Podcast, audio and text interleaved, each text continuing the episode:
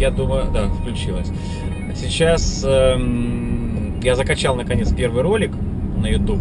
Довольно долго понадобилось на это время, потому что разрешение у камеры очень большое, и YouTube обрабатывал э, файлы. И я думаю, что кто-то, может быть, уже даже посмотрит первый сюжет сегодня. Как я уже говорил, я после обеда собрался ехать на мероприятие, которое посвящено ай ти-инвестициям. Называется оно TechCrunch. Там будут представлены стартапы, инвесторы, бизнес-ангелы, фонды, венчурные капиталисты. Вот. И я еду, выехал с офиса, еду сейчас в Манхэттен. А мероприятие будет проходить на Исте, не, на Весте, сори, на Весте, Вест двенадцатая улица. А, и я туда еду, у меня есть приглашение, как пресса, вот. Сэкономлю три тысячи долларов, потому что три дня участия в мероприятии стоит э, три тысячи долларов, две тысячи девятьсот, по-моему. Ну, вот такие цены. Как бы американцы считают, что там ты получаешь ценную информацию, и она стоит денег. Я был на мероприятии в Сан-Франциско, называлось оно «Амбар». Там участие дешевле стоит. И вот ехать примерно, наверное, минут пятнадцать от офиса. Сейчас трафика нет и дорога пустая. В такое время, в принципе, я думаю, что я доеду довольно быстро. Вот. Но вот впереди я вижу уже статую Свободы и, и вижу небоскребы Манхэттена, как раз строящаяся башня Свободы на месте упавших близнецов Всемирного торгового центра. Красивое здание, оно строится довольно быстро, и сейчас это будет, ну, оно уже и так самое высокое здание Манхэттена, даже вот когда сейчас, сейчас едешь, и видно, видно шпиль Empire State Building,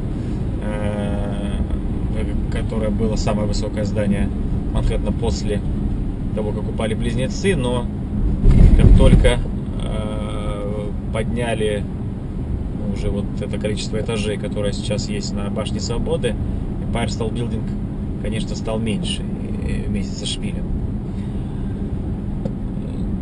Были сначала у некоторых компаний так, такое, такие волнения, покупать, не покупать там э,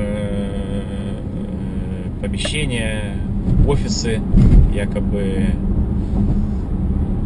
Бен Ладен собирался взорвать и эту башню, такая была информация, но ну, как бы все равно все равно раскупили, все равно страхи страхи есть, но как мне сказали, что практически свободных помещений уже нет, наверное, потому что, может быть, страх ушел, потому что Бен Ладена нет, хотя терроризм — это такая вещь, которую победить, к сожалению, невозможно. Всегда останутся злодеи, для которых человеческие жизни — это воздух, и, и они готовы ради своих интересов поставить все на кон. Вот, конечно, это очень все печально. Ну ладно, вот тут немножко уже машин больше стало, потому что тут сужение так дорог. На самом деле, вот я год живу в Америке, и вот всегда для меня был парадокс: при таком бюджете, который есть в Нью-Йорке, колоссальном бюджете денежных поступлений, и город очень богатый, почему такие плохие дороги именно в городе Нью-Йорк? То есть в Америке в целом дороги хорошие, да, по трассе дороги идеальные, а вот в Нью-Йорке дороги очень разбитые, то ли из-за количества машин, то ли все-таки из-за... Не знаю из-за чего, короче. Говорят, то ли я хотел сказать, что, может быть, из-за того, что дороги были старые, их как-то не меняют, не знаю. Но вот дороги очень плохие, на самом деле. Такое впечатление, что... Ну, конечно, не такие плохие, как там в, в России, там в, реги... в регионах России, но их постоянно ремонтируют. Вот, бесконечные вот эти блоки на дорогах, я не знаю, видно там, вот, может быть, в камеру, в это окошко, что иногда приходится вот просто проезжать такие узкие дорожки, и с двух сторон эти блоки, и если, особенно если дождь, немножко скользко, ну, в буквальном смысле, как можно врезаться. Вот мы уже практически подъезжаем к Бруклинскому мосту. На самом деле в Манхэттен можно попасть с Бруклина двумя способами. Это либо через мост, ну, либо через Бруклинский, либо через Манхэттеновский, либо, ну, Манхэттенский и Бруклинский — это название мостов, либо через туннель, который идет под океаном. Туннель платный, туннель стоит шесть с половиной долларов, причем платный в обе стороны. То есть есть, например, туннели и мосты платные в одну сторону, этот платный в обе стороны. А мост бесплатный, и как Бруклинский мост, это старейший мост Нью-Йорка, так и Манхэттенский мост. Но, конечно, из-за того, что они бесплатные, иногда бывает трафик, и, например, я если спешу, то я просто-напросто поворачиваю на туннель. Да, это как бы сумма, там, шесть долларов, особенно если ездишь постоянно и туннель берешь постоянно, то э, там, в месяц, конечно, выходит какая-то сумма денег определенная. Вот, вот написано как раз вот уже экзит двадцать пять, Battery туннель, Battery — это название его. Ну, я, наверное, я уже вижу, да, уже стоят машины перед мостом. Я, наверное, как раз поеду в туннель все-таки. У меня есть специальная такая штучка, называется она EasyPass. Она вот, э, зрители не видят, э, она приклеена на скотч э, к стеклу. И, и он считывает э, ну, датчиками э, сразу сигнал и списывается с моей карточки, вот, э, пластиковой. На самом деле, конечно, платежи в основном осуществляются в Америке безналичные. То есть все построено на карточках. Очень редко кто платит наличными деньгами, и ты к этому привыкаешь. Вначале как-то я, так, у меня было какие-то опасения, и как бы я, хотя вот поехал в туннель, а смотрю, а мост пустой на самом деле. Немножко был трафик, но вот, ладно, шесть с половиной долларов потерял. Привыкаешь к карточкам, и в принципе ничего страшного нет. То есть у тебя онлайн-банкинг стоит там в телефоне, и всегда ты можешь посмотреть, сколько ты потратил за день. Там, если вдруг что-то, какой-то там непонятный тебе платеж, то, то как бы... Можешь позвонить в банк, и в принципе я тут немножко... заторможиваюсь, потому что сейчас вот как раз шлагбаум. Заторма... То можешь пойти в банк и, в принципе, там, ну, сказать, что это там не твой платеж, то есть раз они там проведут расследование. Ну, у меня тут пока таких проблем не было. Вот я заезжаю в туннель. Кстати, в туннеле нельзя снимать на камеру. Вот, ну, вот если бы я открыто там вот держал камеру вот так в руке и меня бы видели полицейские, то, ну, мне бы сказали, мне, конечно, не, не арестовали, но сказали бы, что я выключил камеру. Ну, мы не террористы и как бы никаких секретов не выдаем, поэтому э, я думаю, что тихонько проедем, ничего в этом страшного нет. Вот. Ну, туннель довольно длинный, и надо фары включить, кстати. Вот тут и свет есть, но все равно положено включать фары. Туннель довольно длинный, но скорость большая, и тут две линии туда, две линии назад, поэтому как бы мы проедем быстрее значительно, чем мы поехали по мосту. Несмотря на то, что даже если бы там не было трафика, все равно по туннелю получается быстрее.